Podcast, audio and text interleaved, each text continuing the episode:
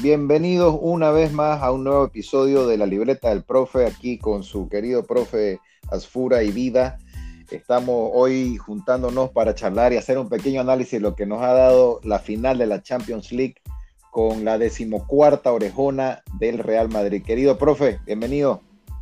¿Cómo estás, George? Buenas tardes. Aquí estamos listos para hablar acerca de lo que nos dejó la final ayer, ¿no?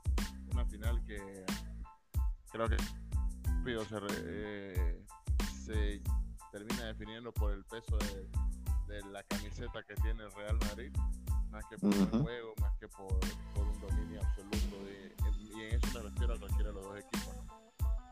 Totalmente. Fue, fue algo, la verdad que este, el, esta Champions nos estuvo acostumbrado, igual la, la, la, Europa League, ¿no? pero la Champions nos estuvo acostumbrado con muchos partidazos, eh, donde hubieron lluvia de goles y, mucha intensidad, mucho volumen de juego. El día de ayer fue un, una final que, que, era muy esperada, que hay, pasa lo mismo, pero fue más, mucho más cerrada en el sentido de que Madrid tuvo que jugar mucho más al contragolpe, ¿no? El Liverpool, la verdad que se lo comió por delante los primeros minutos. Eh, como estábamos nosotros ahí en contacto hablando, minuto 30, Liverpool llevaba 13 remates. Minuto 30. Real Madrid todavía no había acercado a la portería de Allison. Minuto 30. Ahora, el Liverpool, el Liverpool tuvo varias chances. Courtois fue la mejor noche desde que llegó al Madrid, en mi opinión. Ha sacado tantos tantas pelotas que en cualquier otro partido hubiera estado colgada del ángulo. Pero Courtois fue espectacular el día de ayer. Y bueno, sin quitar mérito a lo que hizo Modric y Benzema, ¿no? pero Benzema, qué jugador. Su movimiento, que es la clásica, que venimos hablando hace mucho, baja hasta, la, hasta el centro, hasta el círculo central, distribuye y no es que se queda ahí ni que va recto al área. Él sigue la jugada y si va por la izquierda, él hace una diagonal hacia la izquierda para seguir la conexión. Y una vez que hace que el, el, pase para el lateral o pase para el centro, él igual está otra vez o en la media luna esperando o directamente esperando el centro para el cabezazo. O sea, es, un trabajo espectacular el que hace Benzema, sin mencionar el estado físico para hacer el trabajo que hace ¿no? y el volumen de juego que crea. Y Modric, que fue un filtro pero increíble. Casemiro no, no fue su mejor día, pero eh, Modric estuvo a la altura de reparar todo hueco que, que parecía caber el Madrid, porque el Madrid, ojo, no jugó bien, no jugó muy bien. Los últimos minutos, a partir del minuto 60, se convierte el Madrid, totalmente. Ahora, al Madrid también le anularon un gol que no debía haber sido anulado, en mi opinión, ¿no? Pero el Madrid, este ha sido su estilo de juego todos los partidos de la Champions ha tenido partidos donde lo han dominado por completo, lo han arrollado, pero en 5 o 10 minutos te cambia todo y te lo vuelca, ¿no? ¿Cómo lo viste vos, profe, ayer? A ver, eh, lo que yo vi ayer es que si hablamos de merecimientos, el Liverpool me, mereció un poco más. Uh -huh. un poco más por el Real Madrid, eh, más claro, de, de llegar al arco rival. Creo que tuvo las mejores ocasiones del partido, pero la verdad que, bueno, ayer empezando por la actuación, la gran actuación de Courtois, uh -huh. que, Liverpool se vea opacado, lo cual hizo de que en algún momento también el Liverpool se desespere buscando opciones de, de ataque. Tiempo Liverpool termina metiendo también a Firmino en, en la cancha.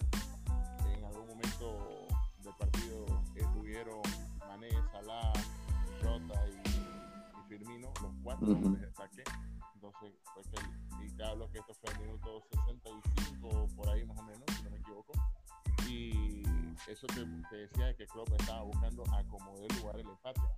Y sí. de que, de, repito, si lo merecía, sí, quizás sí lo merecía el empate. Pero ayer el Real Madrid, eso de la historia de lo que es el Real Madrid. Es Puro escudo. Que, es un equipo que tiene, es un equipo muy copero ayer el Real Madrid lo vio reflejado en actuaciones eh, típicas. No, no, sé cómo definirlo exactamente, pero, pero, actuaciones sólidas de muchos jugadores acostumbrados a jugar finales. Sí. Como ser Modric, como ser Casemiro, como ser hasta Alaba, te puedo decir que de pronto no tiene el mismo bagaje que tienen los otros, pero igual hubo una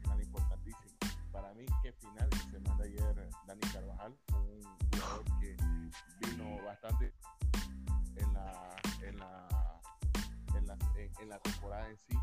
Y resulta que ayer se mandó un tremendo partido. Y bueno, la verdad que la verdad que ayer todos rayaron a gran nivel y el resultado está ahí. El Real Madrid campeón. No quiero hacer mucho análisis de la polémica en sí, porque yo creo que se hubiese acrecentado más si el Real Madrid hubiese perdido, empatado, o si ese gol hubiese sido eh, decisivo, lo cual no lo fue porque tampoco el Liverpool tuvo una jugada polémica adelante como para decir, oye, mira si pasaba esto. Entonces, yo creo que ese eh, ha sido el, el, el, punto central.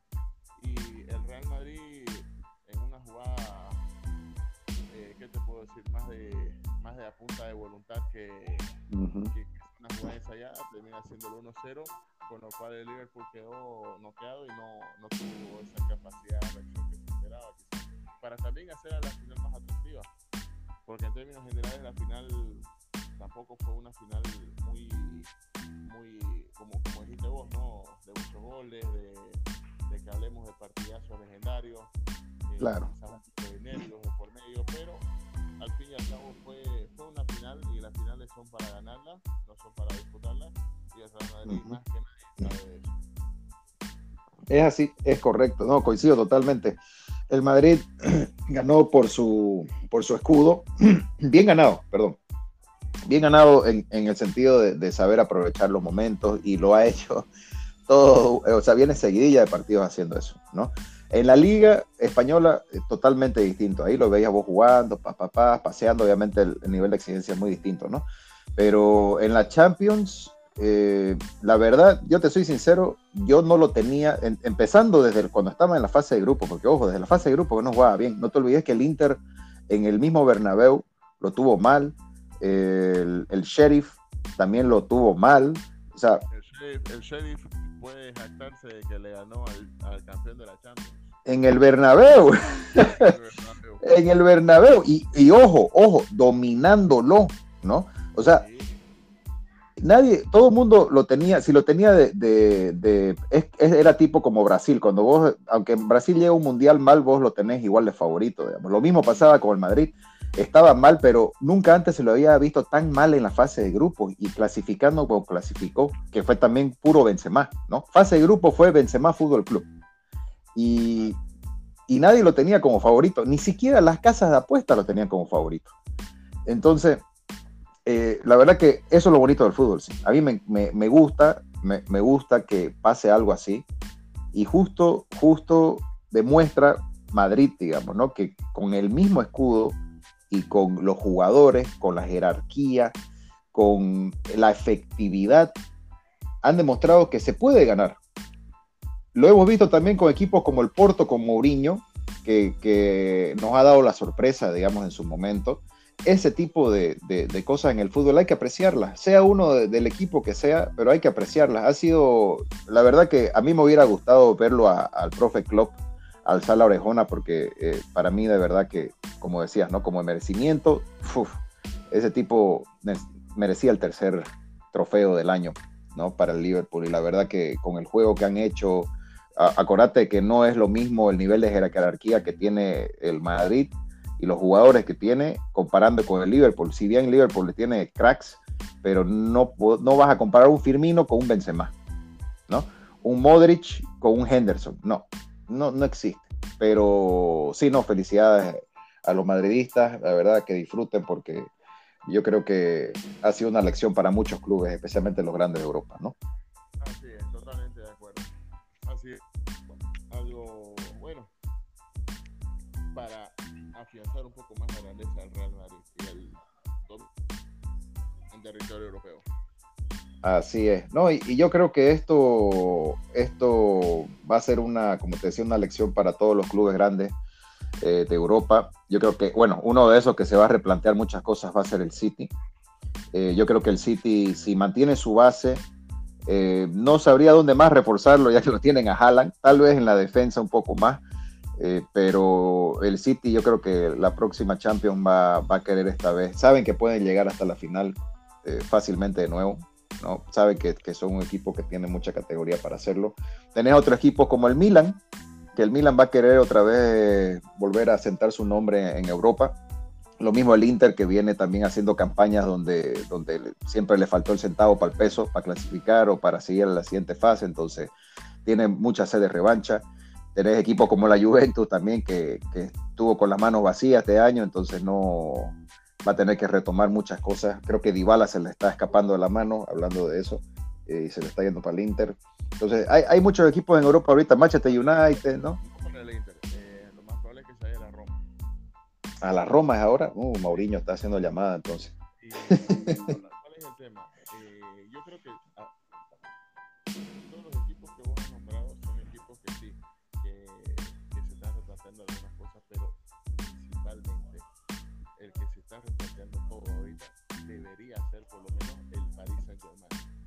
Uf. Por inversiones que ellos hacen, por los jugadores que te traen.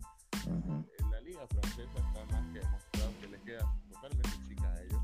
Para ellos Sí. ganarla es un trámite más que una obligación. Claro. Y ya es momento de dar el salto de calidad. Que no lo logran. Para mí en esta temporada, más que al City y más que al Chelsea, porque ambos fueron partidos. El partido Sí. con el PSG,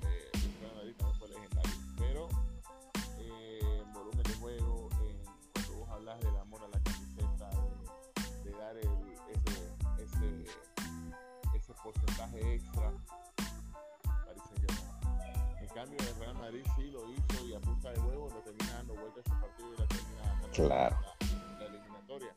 No te puedo decir lo mismo ni del Chelsea ni del City, porque esos partidos fueron partidos en los que fueron partidazos que se definieron por detalles en minutos finales, eh, que, que más que el amor propio fue por, fue por un tema de, de esa del Real Madrid que tiene y Ujú. al fin y al cabo terminaron haciéndose ellos con, la, con, con esa eh, eliminatoria. Entonces, yo creo que el que más que se tiene que replantear las cosas ahora tiene que ser el Paris Saint-Germain, más que el PSG. Y lógicamente, lógicamente, el Manchester United, que Sí. el Manchester United debió, como lo dije en un episodio anteriormente, lo mejor que le podía pasar era clasificar a Conference para tratar de ahí. Mira lo que hizo la Sí. Roma. La Roma cuando gana un título, la Roma no gana nunca. Nunca. Lógicamente tienen un técnico ganador, Sí. pero, pero el United necesita eso, necesita volver a, a ensalzarse con el tema de, de, de ganar algo, Saborear la gloria. por supuesto. Claro, ¿no? Y, y tenés otro equipo también ahí en la bolsa, bueno, eh, de los grandes que tiene que revivir en la parte europea y, y sacarse de encima la mugre que, que ha tenido estos años es el Barcelona, ¿no? El Ya- Barcelona yo veo, yo lo veo como un proceso más largo todavía. Ujú. Yo- Falta, no falta. que el Barcelona tenga esta, esta ya No, no, no, todavía, todavía.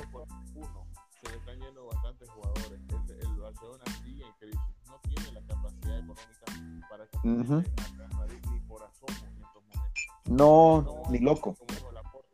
Si algunos de los anteriores jugadores que vinieron acá, como Messi, Neymar, ellos quieren venir al Barcelona, tendrían que venir, pero gracias. No hay otra forma que vengan. Así es. Entonces, eh, no es, no es un, un trabajo fácil. Y el Real Madrid a- ahora, lo que ya se, creo que con ganar la Champions se lava un poco la cara con el tema Mbappé, pero el Real Madrid también necesita eh, renovar sus líneas porque todos sus jugadores, leyendas, ya... Claro, ya Cross, Benzema, Modric, Marcelo se está yendo. Entonces, hay muchas líneas por, por renovar. yéndose, van a empezar a, a comer banca, es porque Ujú. ya están fuera de su prime y es porque Real Madrid necesita renovar esa línea. Y en esa renovada línea es importante el trabajo que haga la comisión técnica eh, del Real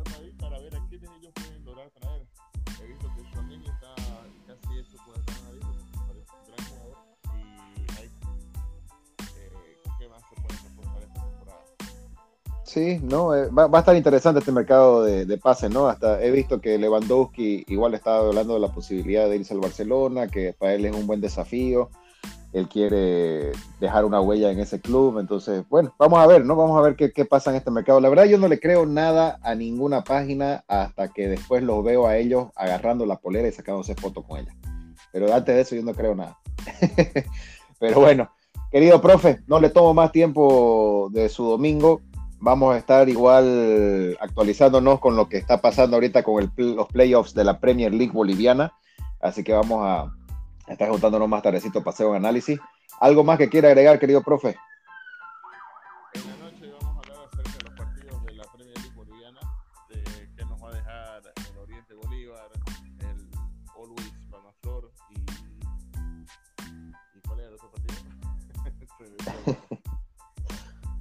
Nacional Potosí Blooming. exactamente. Vamos a estar en ello. Bueno, querido profe, le mando un abrazo. Muchas gracias a todos por escucharnos. Ya vamos a estar en un nuevo episodio de la Premier League Boliviana también. Nos vemos. Chao, chao. Chao, chao.